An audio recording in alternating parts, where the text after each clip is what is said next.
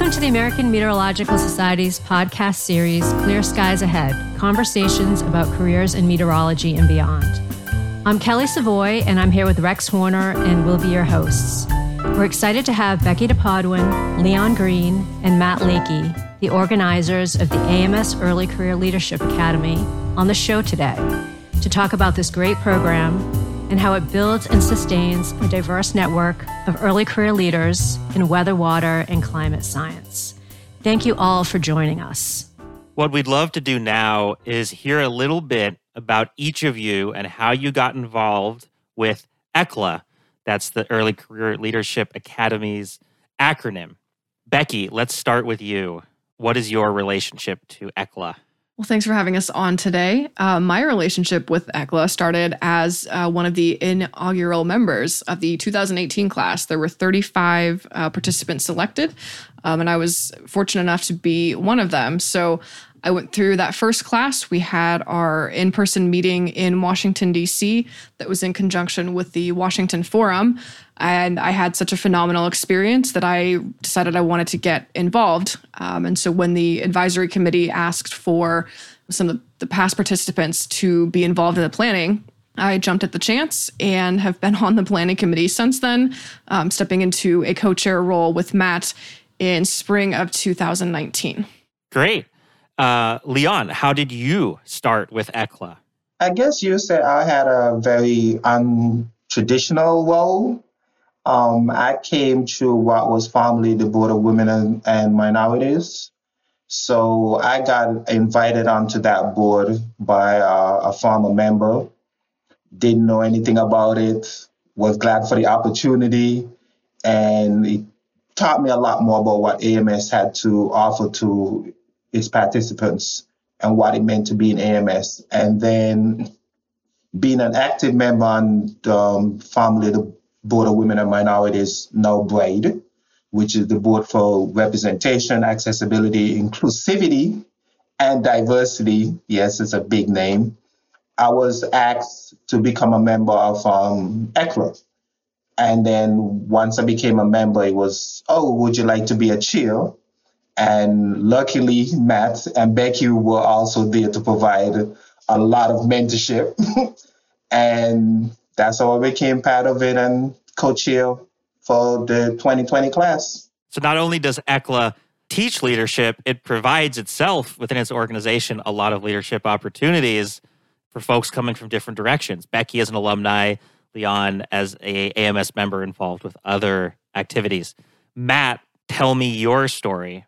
Uh, my story starts as being an inaugural member of actually the AMS board for early career professionals. Uh, I was a member of that, a former chair as well, and as I was rotating off of that board, I was asked if I wanted to join and be an inaugural planning committee member of uh, ECLA.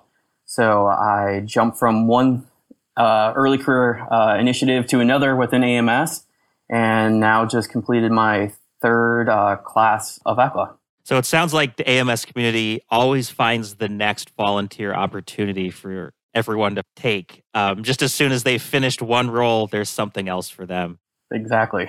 And Becky, I wanted to ask you you had said that um, there's an application process for ECLA. So could you tell us a little bit about how you apply for the program and how many people are accepted? Yeah. So when I was applying for the class, I don't it was a just you filled out i think it was just a google form um, with several questions talking about uh, your, a little bit about your career um, how you viewed leadership what you were hoping to get out of the program uh, just general questions like that. Um, i think that form is is still the same. We haven't updated that a lot in the past couple of years.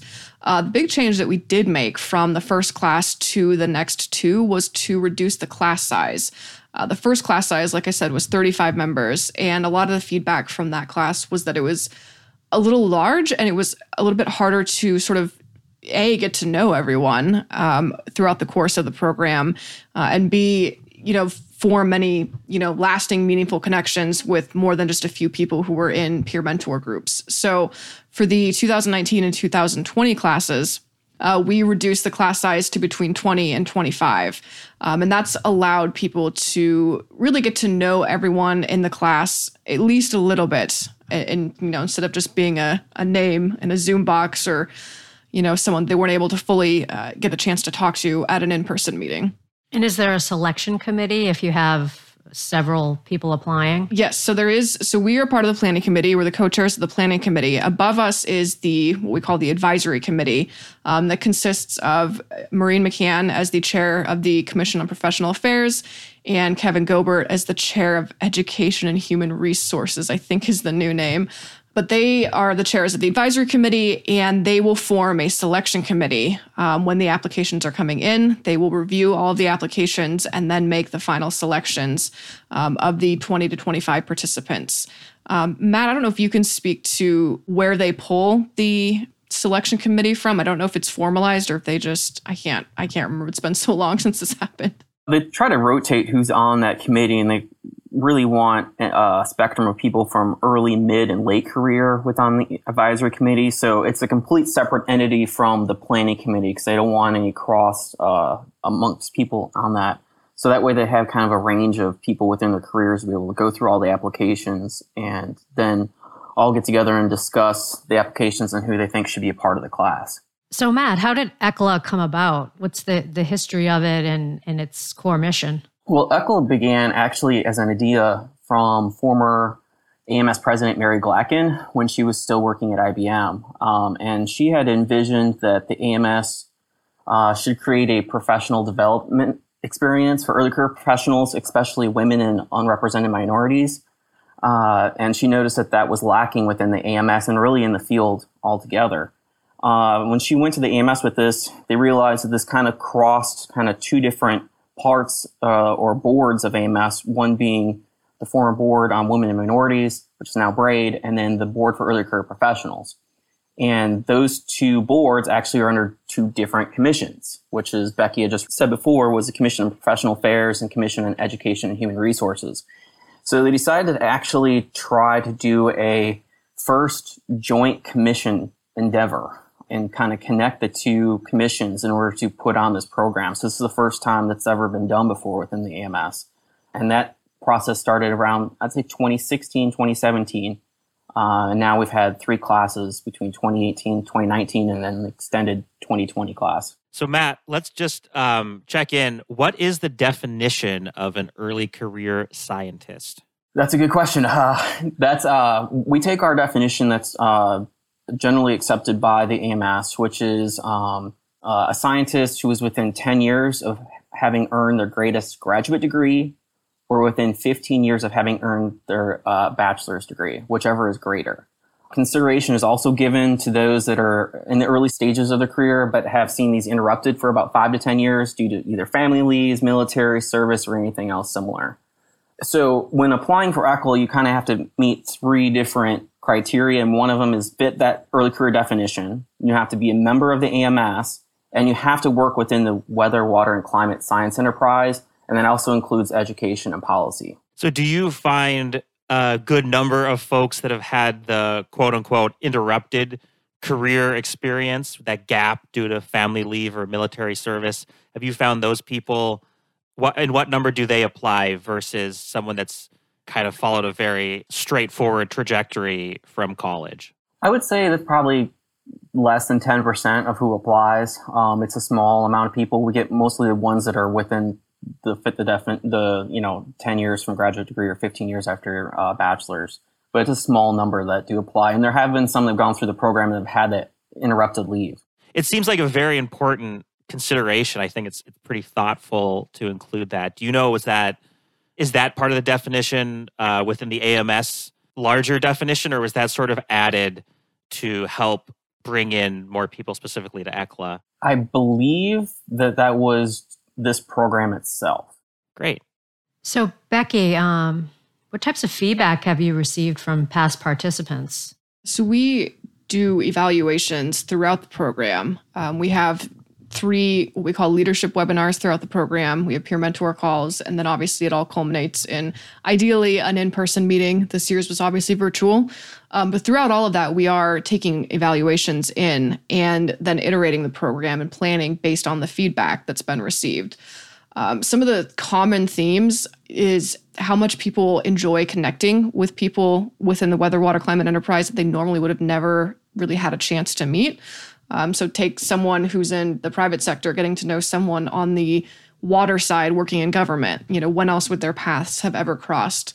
Um, we focus a lot on like science communication. Those are often um, receive really positive feedback. That's, that's a topic that comes up a lot in the application process. We do also center some of the topics that come up that we choose to focus on throughout the program based on what applicants have listed in their application process as something that they want to get out of the program. We also focus heavily on diversity, equity, and inclusion topics. Uh, we had a really great session during our um, virtual meeting this past March with speakers. And some of the feedback on that, um, talking about the depth and the carefulness at which the uh, speakers were selected, the topics that were selected. And in, interestingly enough, too, with this program this last year that was drawn out uh, about a about a year, um, people said they didn't think they would have had the same experience in the three month or four month course than they had with it being drawn out to a month because it really strengthened the bond, um, particularly between their their peer mentor group, um, which are the smaller groups of, of, four to five people that sort of focus on more in depth conversation within the larger program itself. So, has there been any uh, not negative feedback, but you know suggestions for improvement that you've done to change the program besides the class size? Has there been anything else?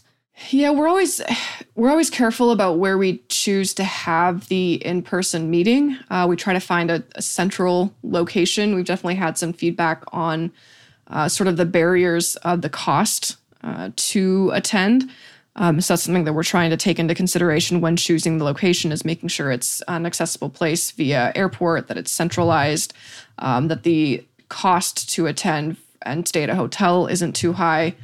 Um, but we have also pivoted to certain topics and tried to focus more on not just DEI within the weather, water, climate enterprise, but getting those outside perspectives, bringing people in, you know, whose voices we normally would not hear from if it was just at a scientific conference, uh, and making sure that we're getting those really valuable perspectives.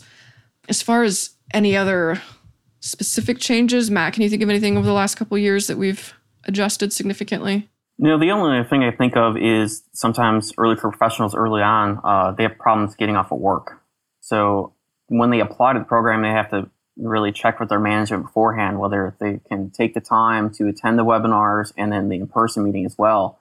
And as Becky said before, you know, it's cost prohibitive as well. So we try to, if the money is available, to help those that need uh, travel funds in some way, but that's not really available for everyone. Matt, have you been able to help coach any applicants or uh, what at the stage that someone would discuss it with their manager about joining this conference? Have you been able to help coach them as far as how to broach this topic and how to sort of make a value proposition for it that seems to be more receptive than maybe another way? So one thing we did this year with our virtual meeting is realize that not everyone was going, you know, when you're showing up in person, you can completely get away from work, not have to deal with work duties. And this year what we did is realize that some people might not be able to do that since they're going to be from home, uh, and that their managers or supervisors might still require them to do work. Is we actually drafted a letter the whole planning committee, we drafted a letter that would go to supervisors and managers explaining the significance of the program and how not only would it help their employee uh, within the field, but also help them in their workplace as well make them better leaders and function better within their organizations. So it was sort of a double edged sword. The virtual component allowed greater access be, by removing the travel barrier, but it also opened up the fact that you might still be available to your work while at home because it's not as clear that you're away, physically distanced. So, what you tried to do was blunt the edge of that sword with this letter. Very interesting to hear that.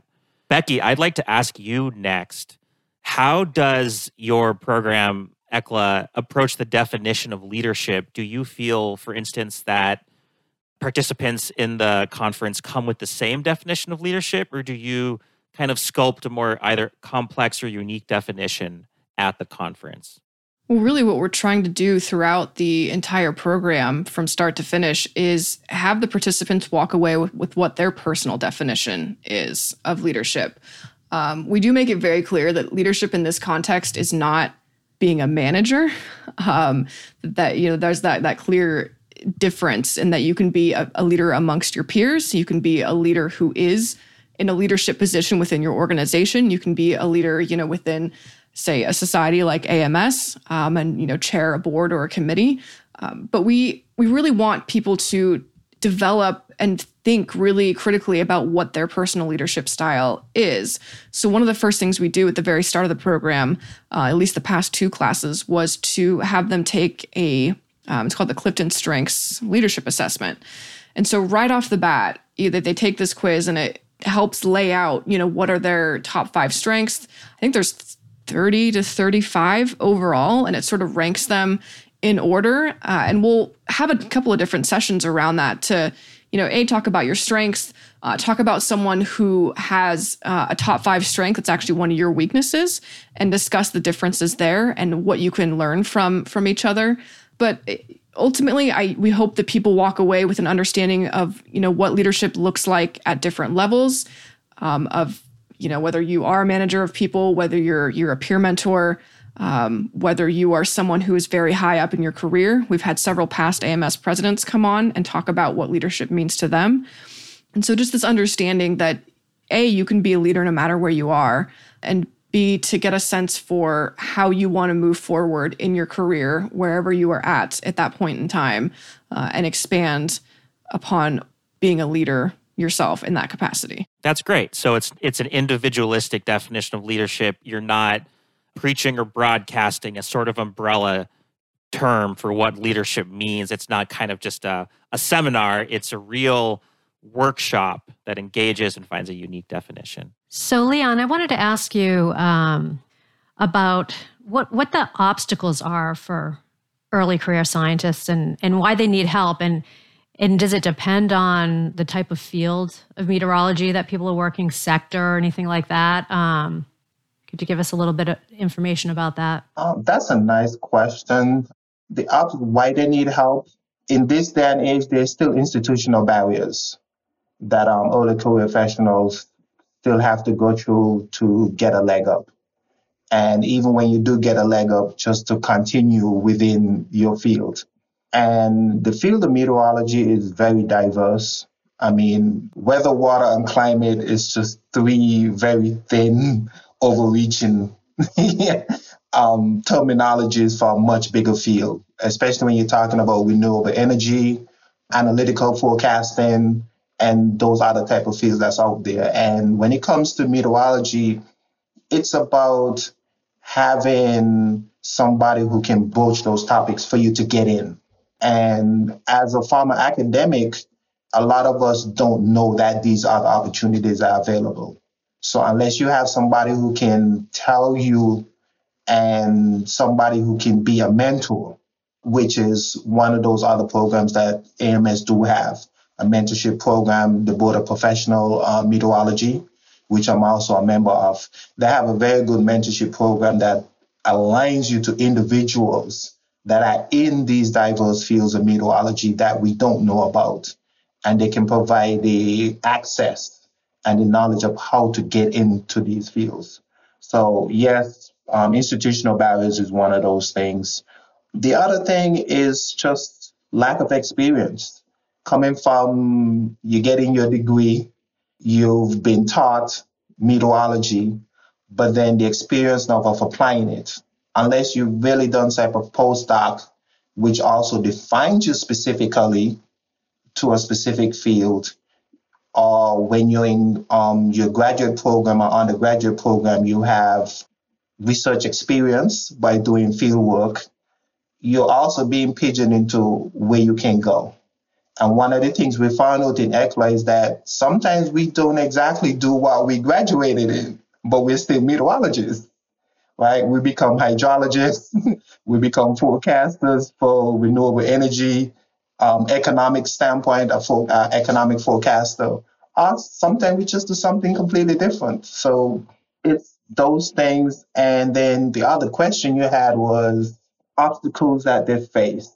Some of it I can tell you firsthand, I've experienced. Um, some of it is from learning from others, but we still do have age discrimination, race discrimination, gender discrimination. It's still there. We're working on it. Society is still working on it, but it's still there. Um, the other thing I would like to say is, as an early professional, you do have experience. It's a different type of experience, but it's how do an organization acknowledge that experience that you bring and then including it within the organization to make it better. Because we all bring something to an organization when we get hired. It's just acknowledging what we bring.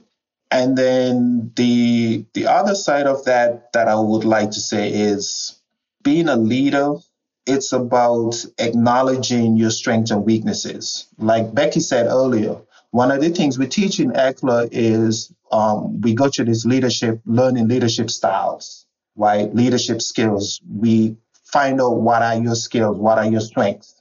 And you're not only able to acknowledge what your strengths and weaknesses are, but you're able to now see those strengths and weaknesses in, in your cohorts, in your partners. And you can say, oh, so this is how somebody who is strong in this or who's weak in this overcome it by doing this. And oh, I'm strong in this, but you're weak in that. And how do I overcome it? So you're able to play off of each other. And having those strengths and weaknesses is good. But the other side of it too is something I like to say is self doubt how do you as an early professional overcome your self-doubt to make yourself a leader and to stand up and not be stand down or standoffish when somebody say you're trying to what what's what I'm looking for, but you're trying to be too far ahead of yourself. Right? You're young. Take your time, slow down, understand the organization. Take your time and become a leader but as young professionals, we want to get right in and make the changes, do the things that society wants us to do, which is to step up, be progressive, move us forward. and it's balancing that as an early career professional is something is is one of those obstacles that we try to teach at ECLA. So for me, um, just overall, it's just you do have institutional barriers. You still do have um, age, race, gender, but it's also about overcoming yourself, though, as a leader. Those are some of the barriers. So let's dig in to some of the actual content of the conference. For instance, on the website to apply, it mentions a few issues uh, workplace issues, crisis management, building trust, conflict resolution, communication, looking at key societal trends, and looking at diversity, equity, inclusion Leon, which you've talked about. How does the examination of these issues look like in practice? If I wanted to apply to ECLA and I w- really wanted to see uh, a concrete example of how I'd work through some of these things like crisis management or conflict resolution, how do you game out those scenarios at the conference? So we try to, between the leadership webinars and particularly the virtual or in-person meeting, we try to have a, a mix of session types. So we're not just having someone or some people talk at the participants the entire time. Uh, one of the more interactive ones, and one that we've gotten a lot of good feedback on, is a, a session on conflict resolution. Uh, so what we do is divide everybody into four to five groups and put a conflict uh, in front of them, you know, a paragraph. And it's their conflicts that the planning committee came up with. They're usually ones that we've experienced in our workplaces, in our professional lives. And we have the participants discuss the conflict um, in their smaller groups, talk about steps they would take to resolve it, uh, talk about how they would approach it from, you know, different perspectives. And then we bring everybody back together in a group. We share what the conflict was and how they went about it. And then there's a whole group discussion. Um, and it's a really valuable way to get just a lot of different perspectives. Um, I know one of the conflicts that I had suggested, I came away, you know, as a, a, planner of this event, I came away with different perspective on how I could have approached a, a conflict in my own, you know, personal and professional life. Um, so that's that's one example.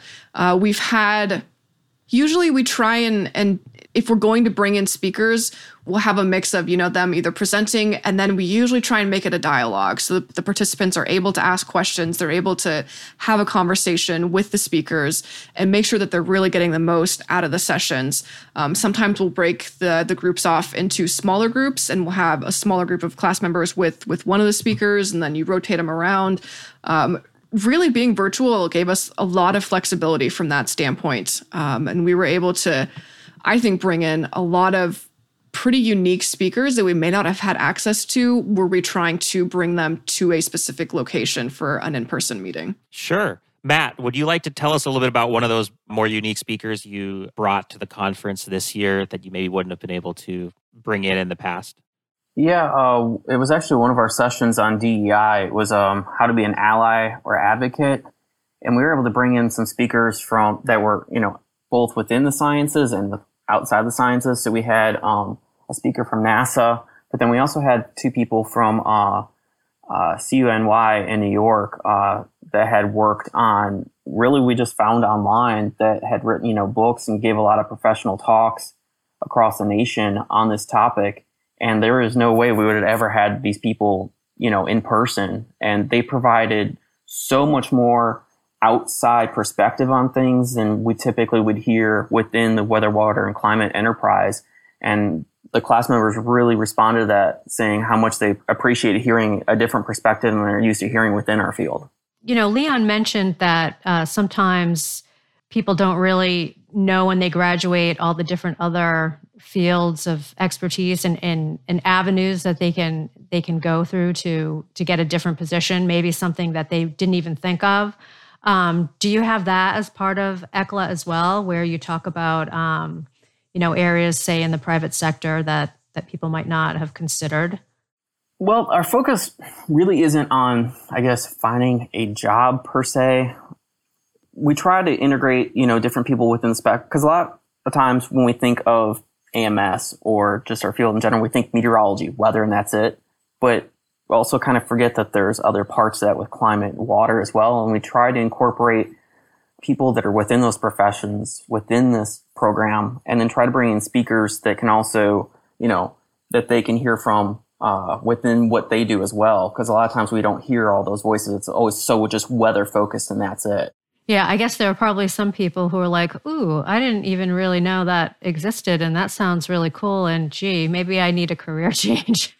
so it's good that you have all those different, um, you know, people come together to to talk with each other and, and just brainstorm about all the all the different things and options that are available to them. So that's great. And sometimes those people don't necessarily cross paths. So this is an opportunity right. for those people to cross paths that they never would have before or may never have or will. Yeah, just a quick quote from um, one of the participants. I'm not sure from which year, but uh, start quote I'm so impressed by the depth and carefulness of thought of so many of the participants. It's exciting to be a part of, particularly because their experiences and histories are often different than mine, which is kind of the value of diversity. End quote. Right. So um, Becky had talked a little bit about the ECLA committees. Um, Matt, did you want to give us a little bit more detail about the structure and and and how it's um, the hierarchy of how it's formed? Yeah, so uh, there's two committees. You have an advisory committee and a planning committee.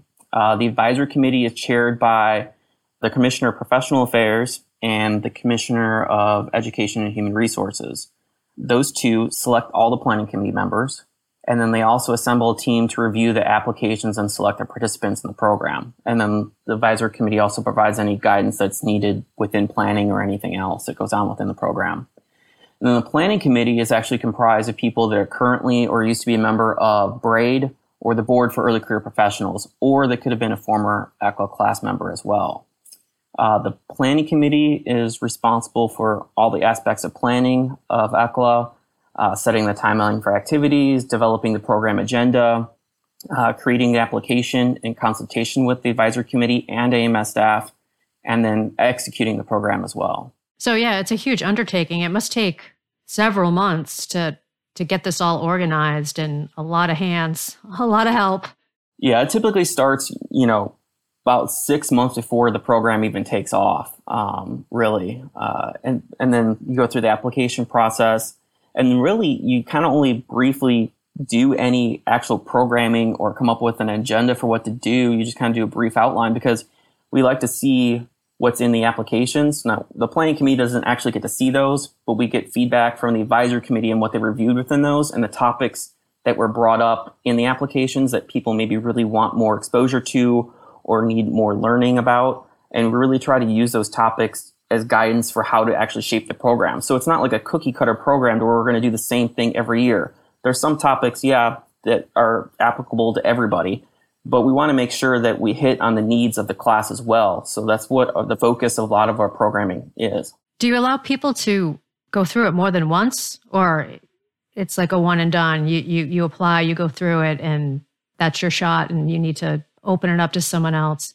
It's a one and done. However, we encourage the class members to continue doing what they were doing with the class members, to stay in touch.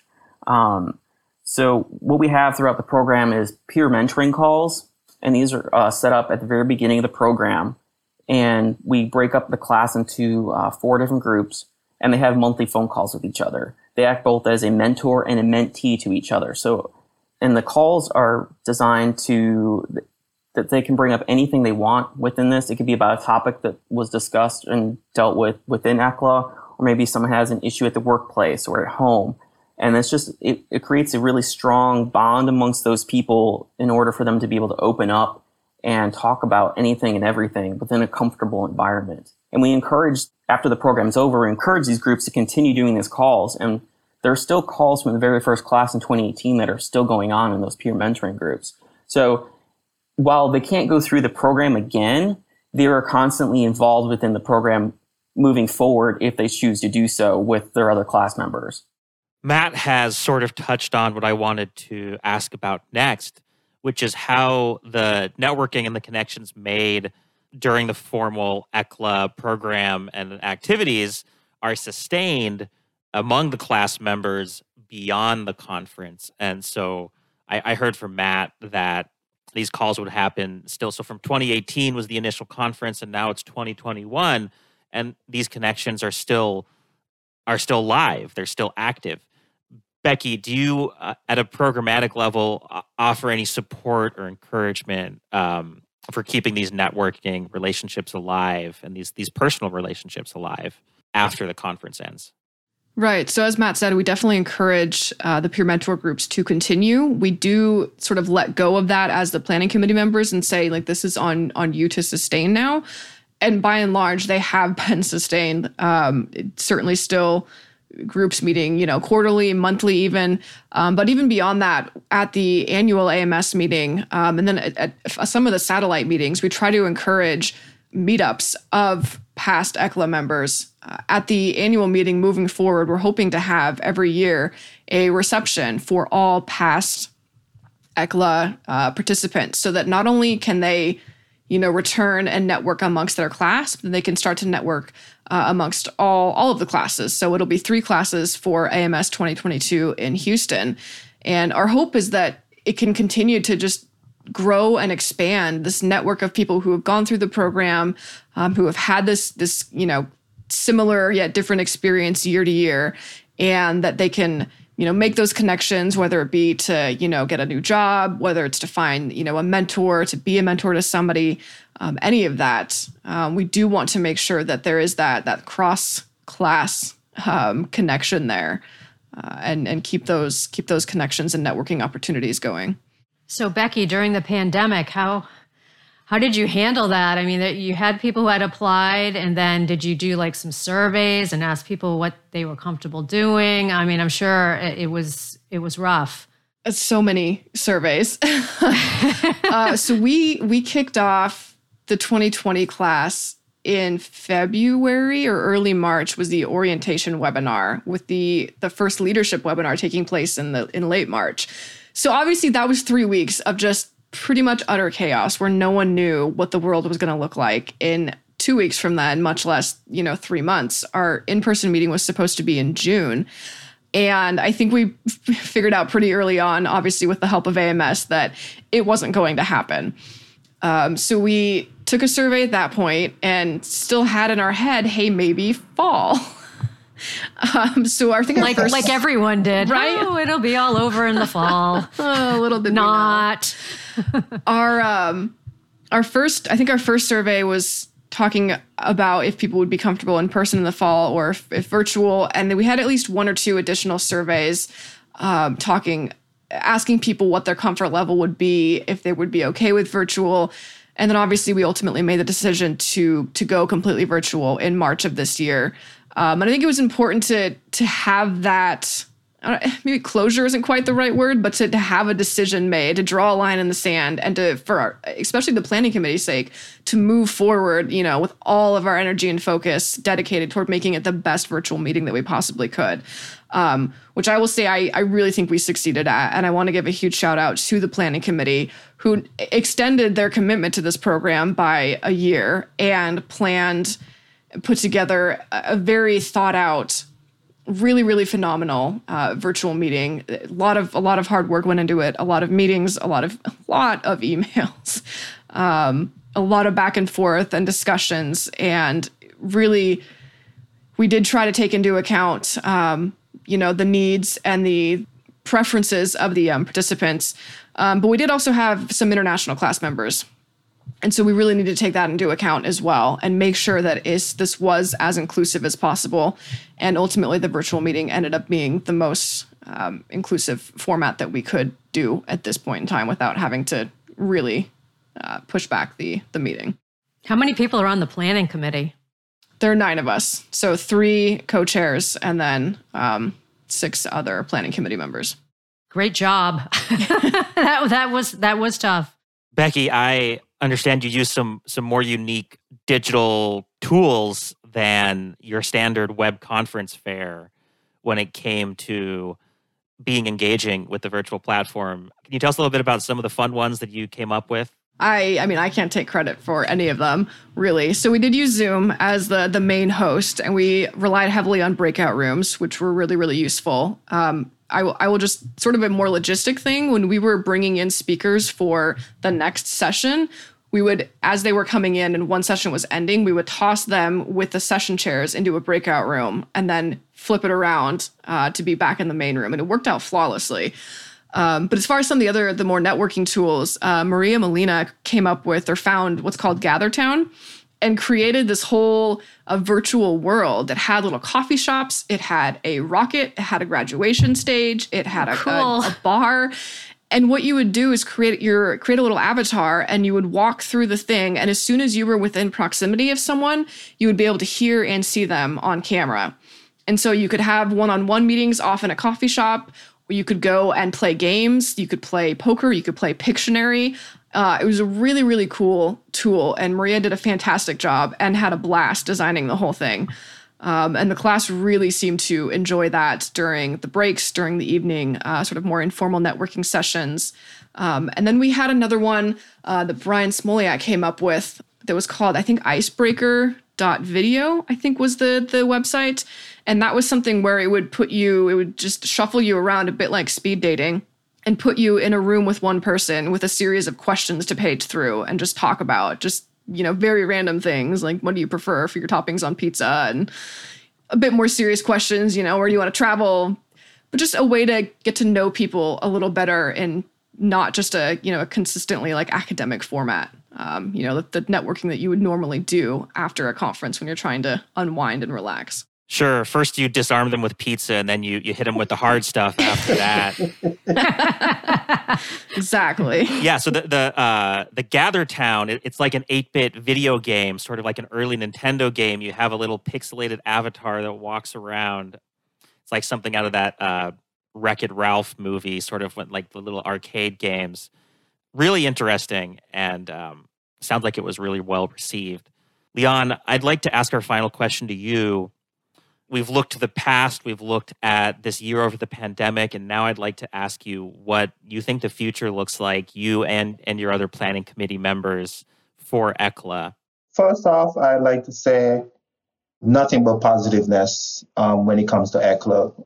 From what the the past members have done, um, Becky, Matt specifically, the work they've done, the planning committee, the existing planning committee, and the fact that we're going to have four of the existing members back for the new upcoming class going forward. And I think each one of us is going to have an extended year. So we're going to be there for the next group. So I see nothing but positiveness. Um, the other side of it is the engagement by AMS leadership as to the importance of AMS. That also contributes to where I see ECLA going. Active interest from cohorts and participants into ECLA. Um, the number of applicants is only going up. So there's a positive interest for what ECLA is contributing to AMS and the broader society as a whole. The positive feedbacks that ECLA is continuously um, receiving from each cohort shows that we're doing the right thing. We're meeting the needs of the cohorts and we're meeting the needs of what the, the workforce is requiring. So it can't do anything but be continuously positive. The other side of that too is the speakers that are coming in. They're diverse and they're also acknowledging um, the impact that ECLA is doing in terms of its diversity, the response that the cohorts and the questions that the cohorts are asking of the panelists. It's also creating intrigue from the panelists as to okay, these are people who are going to contribute to the science, is going to contribute to the workplace and the institutions. And the other side of it is just the leadership structure that has been created in ECLA um, the fact that there is acknowledging the past, acknowledging the present chair. So you have a past, a present, and in a sense, uh, incoming chair. And they're all able to be part of the leadership structure. So you have past knowledge to help you and guide you. And then the person who's coming in the future can also learn why are we doing this? And then not only are you learning why are we doing this, but you're able to contribute what is the next stage. So it's not what I should say, step learning. It's a smooth polynomial curve in the leadership curve. So everybody's building on what the past is doing towards a better ECLA. And that type of foundation to me is nothing but positive when it comes to ECLA and where I can see the program is going, what it's going to do, its impact to its cohorts, and its impact to the institutions to which these cohorts are going to be placed into.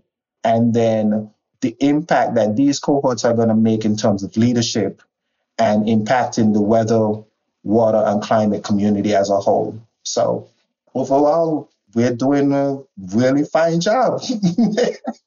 I mean, it's it's such a worthwhile and positive program, and you know, you hit the nail on the head when you you said that there's an increase in applications and and you're doing the right things and it's like word of mouth. The the cohorts that go through this have such a such an awesome experience that they can't help but get other people involved and just tell people, you know, you you, you have to apply for this program. And speaking of that, when the, will the applications be open for the next cohort uh, for our listeners who who are obviously extremely interested now in applying. So that typically happens at the end of a year. Um, so that'll be like later this fall or early winter. Um, obviously, with uh, this past year being an expanded almost two year program, there's not going to be a 2021 class, unfortunately.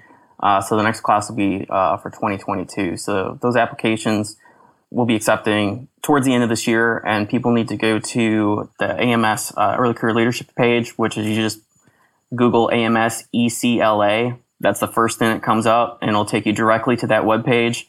And if you just keep looking at that continuously towards the end of the year, uh, there'll be a link on there for people to apply. Well, thank you all so much for joining us and giving us a really a really great overview of the Early Career Leadership Academy. Uh, we really appreciate your time. Thanks for giving us the chance to talk about it and share how wonderful it is. Yeah, thank you for having us. Thank you so much. Well, that's our show for today. Please join us next time, rain or shine. Clear Skies Ahead Conversations about Careers in Meteorology and Beyond is a podcast by the American Meteorological Society. Our show is produced by Brandon Kroos and edited by Peter Trepke. Our theme music is composed and performed by Steve Savoy, and the show is hosted by Rex Horner and Kelly Savoy. You can learn more about the show online at www.ametsoc.org slash clear skies and can contact us at skypodcast at ametsoc.org if you have any feedback or if you would like to become a future guest.